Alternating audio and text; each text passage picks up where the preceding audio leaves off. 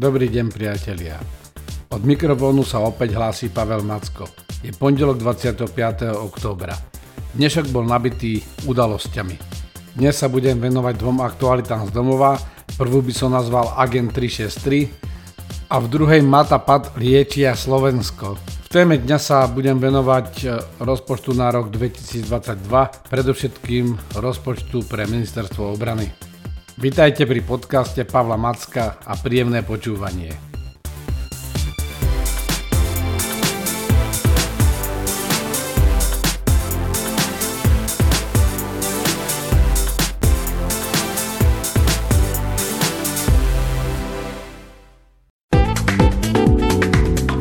Aktuality z domova. Generálny prokurátor Žilinka, ktorému pomaly prisíka prezivka Agent 363, sa opäť činil. Koncom týždňa prenikla na verejnosť informácia, že opäť využil paragraf 363 trestného poriadku a zrušil obvinenie bratovi známeho oligarchu. Odôvodnil to dodržiavaním zákonnosti a tým, že on neverí jedinému svetkovi kajúcnikovi, ktorý usvedčuje dotyčného a na základe čoho mu bolo vznesené obvinenie. Ani by ma len nenapadlo rozporovať samotné rozhodnutie pána generálneho prokurátora. Jednak nie som kvalifikovaný právnik a po druhé nemám ani všetky podrobné informácie. Napriek tomu mi na jeho spôsobe uplatňovania tohto mimoriadného opatrenia a právomoci, ktorú on má ako jediný človek v tomto štáte, vadia dve veci.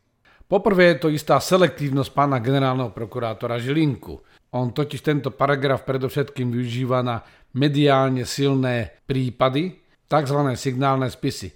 Takže ako správny politik a nie prokurátor si vyberá také prípady, ktoré mu vynesú veľkú publicitu a potom ich zdôvodňuje a ukazuje sa, aký je spravodlivý. Lebo úplne rovnako by mohol ex ofo postupovať aj v prípade podľa Krajského súdu nezákonne obvinených vyšetrovateľov NAKA. Tí sú totiž aj naďalej stíhaní, pričom pán generálny prokurátor Žilinka by minimálne mohol už v tomto okamžiku začať konať, nechať dôkladne preveriť postup dozorujúceho prokurátora, ako aj intervencie pri poligrafickom vyšetrení pani vyšetrovateľky Santusovej. Lebo minimálne je tu podozrenie z porušenia zákonu, ak nie priamo zo spáchania viacerých trestných činov. To by Žilinkovi popularitu u jeho záujmového publika zrejme nevynieslo. Tak sa tomu vyhýba. Moja druhá pripomienka je vážnejšia a je systémová. Ide o samotnú podstatu paragrafu 363. Generálny prokurátor Žilinka, mohutne podporovaný politickým krídlom mafiánskeho štátu, ale aj jednou stranou vládnej koalície totiž dôvodňuje potrebu tohto paragrafu a svojich právomocí tým, že mu to vlastne umožňuje nápravy chyb vyšetrovateľov. To by bolo v poriadku, keby sme pritom nemali pocit, že skôr mu ide o záchranu našich ľudí, aby sa mohli vyhnúť riadnemu stíhaniu a obhajovaniu sa pred spravodlivým súdom. Problém je totiž v tom, že toto rozhodnutie generálneho prokurátora je nepreskúmateľné, nie je voči nemu možné podať riadny opravný prostriedok. Teda generálny prokurátor sám konštatuje, že došlo k porušeniu zákona a na základe toho zruší stíhanie a nie je to možné nejako opraviť. No a po dobre vykonanej práci sa pán generálny prokurátor rozhodol, že si vyrazí na bicykel, čo nám oznámil na svojom facebookovom profile, ktorý vyzerá ako oficiálny služobný profil. Zaradil sa tak do dlhého radu nielen politiku, ale hlavne celebrít, až máme z toho dojem, že chce predbehnúť alebo prešpurtovať aj známe celebrity, ako napríklad nedávno medializovanú Plačkovú. Účinne mu v tom pomáha aj bulvár Topky.sk, ktorý v minulosti sa neštítil porušovať zákon, o ktorého dvornom fotografovi jeden kriminálnik, policajt hovorí, že to bol jeho novinársky informátor a ktorý zverejňoval aj fotografie pochádzajúce z trestnej činnosti z nelegálnych lustrácií občanov v registri obyvateľov. Kuriózne je to, že prokuratúra ešte predtým, než sa Žilinka stal generálnym prokurátorom, túto vec stopila pod koberec a zabezpečila beztrestnosť stopkám. Takže zrejme topky týmto chceli naznačiť, že očakávajú veľkú symbiózu s celebritným generálnym prokurátorom. Blahoželám. A prajem mu veľa úspešných kilometrov. Téma dňa. 1. Vláda pred desiatimi dňami schválila návrh štátneho rozpočtu na rok 2022 až 2024 a poslala ho do Európskej únie a Národnej rady Slovenskej republiky. Jeho súčasťou je aj návrh rozpočtu pre obranu na nasledujúce 3 roky. Aktuálny návrh rozpočtu na rok 2022 pre obranu je relatívne dobrý vzhľadom na celkový stav verejných financií. Minister obrany Naď sa snažil ešte situáciu zvrátiť, ale nepodarilo sa mu to. A tak nakoniec konštatoval, že je to celkom dobrý rozpočet. Pôvodne totiž poskytol rozhovor, v ktorom povedal, že on nebude iba svietiť a kúriť. No vzhľadom na stav ostatných rezortov mu nepridali ani cent a teda je jasné, že Slovensko nesplní svoje záväzky a nedosiahne výdavky na obranu vo výške 2% do roku 2024. Ale ako som povedal, rozpočet je relatívne dobrý. Minister obrany môže na budúci rok počítať s celkovými výdavkami vo výške 1,76% hrubého domáceho produktu, čo predstavuje 1,857 miliardy eur. Minister obrany si teda rozhodne nemôže sťažovať a má historicky najlepšiu situáciu zo všetkých ministrov obrany, aj keď nesplní dlhodobé ciele. Horšie je už to, že poprvé, oproti roku 2021 rozpočet klesá z úrovne 1,88% na 1,76%. Po druhé, Slovensko nesplní ani cieľ 2% HDP do roku 2024, kedy má byť podľa aktuálneho návrhu len 1,8% HDP. Toto bude mať zahranično-politické aj domáce dopady. Slovensko totiž dlhodobo neplní svoje záväzky voči NATO, a to ani vecné, ani v percente výdavkov na obranu. My keď sme vstupovali do NATO v roku 2004, sme sa okrem výdavkov na obranu zaviazali k viacerým veciam. Okrem iného sme mali vybudovať jednu mechanizovanú brigádu do roku 2008. Potom to bolo predlžené do roku 2014, 2018, 2030 a momentálne to vyzerá, že možno, že horko ťažko do roku 2035. Podobne to bolo aj so záväzkom dávať 2% HDP na obranu. Tento záväzok dali všetky členské krajiny, ale len málo ktoré ich plnia. No záväzok sa stupňoval najmä v súvislosti s meniacou sa bezpečnostnou situáciou. V roku 2016 sa na samite na to dohodlo, že do roku 2024 dosiahne zvýšenie týchto výdavkov. Slovensko sa dokonca v roku 2018 zaviazalo, že tento záväzok splní už skore a to v roku 2022. Treba povedať, že Slovensko malo podstatne horšiu situáciu ako iné krajiny. Do NATO sme vstupovali so zlou štruktúrou a zastaranou technikou. Takisto sme nemali ani tú jedinú brigádu, pričom pri vstupe sme práve rušili množstvo brigád kvôli zastaranosti techniky a meniacim sa štruktúram v súvislosti so vstupom do NATO, keď sme výrazne redukovali naše ozbrojené sily. Bohužiaľ, nikdy sme ani len neprejavili snahu alebo aspoň nejaký trend, že by sa nám darilo tieto záväzky aspoň s nejakým časovým odstupom plniť.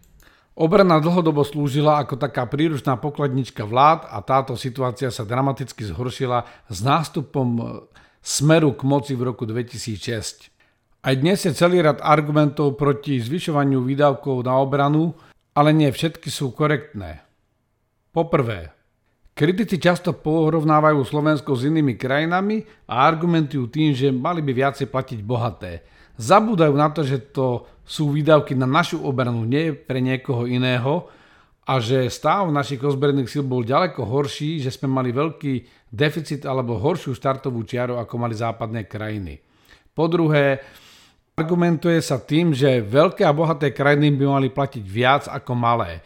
No ale percento HDP sa počíta z reálneho hrubého domáceho produktu každej jednej krajiny, takže je to práve to najspravodlivejšie kritérium, lebo meria každému rovnako. Bohatý platí viac, chudobný platí menej. A hlavne stále si platí pre svoje vlastné ozbrojené sily, ktoré si môže dovoliť mať podstatne menšie kvôli členstvu v kolektívnej obrane. Po tretie, slovenské vlády majú dlhodobo až nihilistický vzťah k obrane a krízovému manažmentu. Aj štátne hmotné rezervy a pripravenosť na krízovú situáciu boli katastrofálne, čo sa preukázalo práve počas tejto pandémie. 12,5 tisíca mŕtvych bolo dôsledkom nielen aktuálnej situácie a zlého manažmentu, ako tvrdia kritici, ale predovšetkým totálnej nepripravenosti zložiek štátu a krízového manažmentu na akúkoľvek väčšiu krízu. Bezpečnosť, ochrana zdravia občanov, zachovávanie verejného poriadku a nerušené poskytovanie verejných služieb sú primárne a životne dôležité strategické úlohy vlády a štátu, či sa to niekomu páči alebo nie. Aké teda budú dôsledky neplnenia našich záväzkov? Poprvé ozbrojené sily stále nedosahujú požadovanú spôsobilosť a výkonnosť, ktoré by mali mať podľa zákona. Pandémia ukázala, že kríza môže prísť kedykoľvek a neočakávane, a to aj bezpečnostná kríza. Treba byť pripravený na možné alternatívy. Obrana sa nedá budovať, až už keď kríza nastane. Slovensko si nedokáže samostatne zabezpečiť vlastnú obranu a bezpečnosť a bolo by to aj veľmi drahé. Preto je odkázané na systém kolektívnej bezpečnosti. Ten ale musí byť spolahlivý. Po tretie, na to už je teraz rozkolísené, záujem v Spojených štátoch oň klesá a majú už aj iné priority. Neplnenie našich záväzkov voči svojej vlastnej obrane a voči NATO podrýva a naďalej oslabuje NATO a tým aj našu obrany schopnosť. Odporúčania pre rezort obrany. Poprvé, ministerstvo obrany by malo hľadať vnútorné rezervy. Po druhé, malo by sa sústrediť na skutočné priority. Treba vybudovať konečne tú jednu požadovanú ťažkú brigádu. Nie je rozumné trieštiť cíly a púšťať sa do budovania aj mechanizovanej ťažkej brigády a zároveň aj strednej brigády. Teda ministerstvo bude musieť skončiť svoje megalománske vízie. Malo by takisto aj posilniť transparentnosť a komunikovať potreby obrany tak, aby tomu rozumeli aj občania. Preto by malo najprv dať do poriadku dlhodobý plán výstavby ozbrojených síl, potom by až malo začať riešiť projekty, schváliť ich v Národnej rade Slovenskej republiky a až potom predkladať na rokovanie vlády na konkrétnu realizáciu. Vojaci počas tejto krízy ukázali, že občania sa na nich môžu spolahnúť a zaslúžia si lepšiu výbavu, lepšiu infraštruktúru aj lepšiu techniku a sú stále jednou z mála zložiek, ktoré štát môže kedykoľvek použiť prakticky na akékoľvek úlohy. Je to poistka, ktorá je drahá, ale ktorá sa vyplatí. Aktuality z domova. Populisti ako Boris Kolár a Peter Pellegrini sa dali do boja sa zdravotníckou reformou. Boris Kolár nemá k téme vôbec čo povedať, ale vycítil šancu, ako získavať volické hlasy a tak obchádza regióny a slubuje hory doly a bráni e, už dnes polorozpadnuté nemocnice za každú cenu. Jeho hlavný argument je, že sú to veľkí zamestnávateľia a účelom nemocníc teda podľa neho nie je poskytovať kvalitnú a dostupnú zdravotnú starostlivosť občanom a liečiť ich, ale zabezpečovať zamestnanosť v regiónoch. Na rozdiel od Borisa Kolára, Peter Pellegrini ako predseda vlády a zároveň minister zdravotníctva mal možnosť zdravotníctvu pomôcť. No ale namiesto toho, aby systémovo riešil zdravotníckú reformu alebo sa pozrel na to, ako funguje jeho štruktúra, tak riešil nejaké knihy plesní a hlavne chcel rýchlo obratové nákupy. O tých sú dodnes pochybnosti, že či prebehli v súlade so zákonom. Zatiaľ, čo títo dvaja zbierajú politické body a snívajú o švajčiarských klinikách v každom okresnom meste aj dokonca tých 8 tisícových, tak v skutočnosti nám chýbajú tisíce odborníkov, zdravotného personálu a lekárov a ďalší nám utekajú školy, školia málo a tých najkvalitnejších študenti nám chodia študovať do zahraničia, kde aj zostávajú. Kolárová Pelegriniho vízia komplexne rozprestretého, ale polorozpadnutého zdravotníctva ich určite domov nepriláka. Reformu nezrealizujeme, peniaze z európskeho plánu obnovy nám prepadnú a naši ľudia aj naďalej sa budú byť o to, kto si kde ako poznámosti zoženie akú takú zdravotnú starostlivosť v nejakej lepšej nemocnici mimo tej svojej vlastnej okresnej. Ale populisti v tom čase už budú zbierať body zase niekde inde.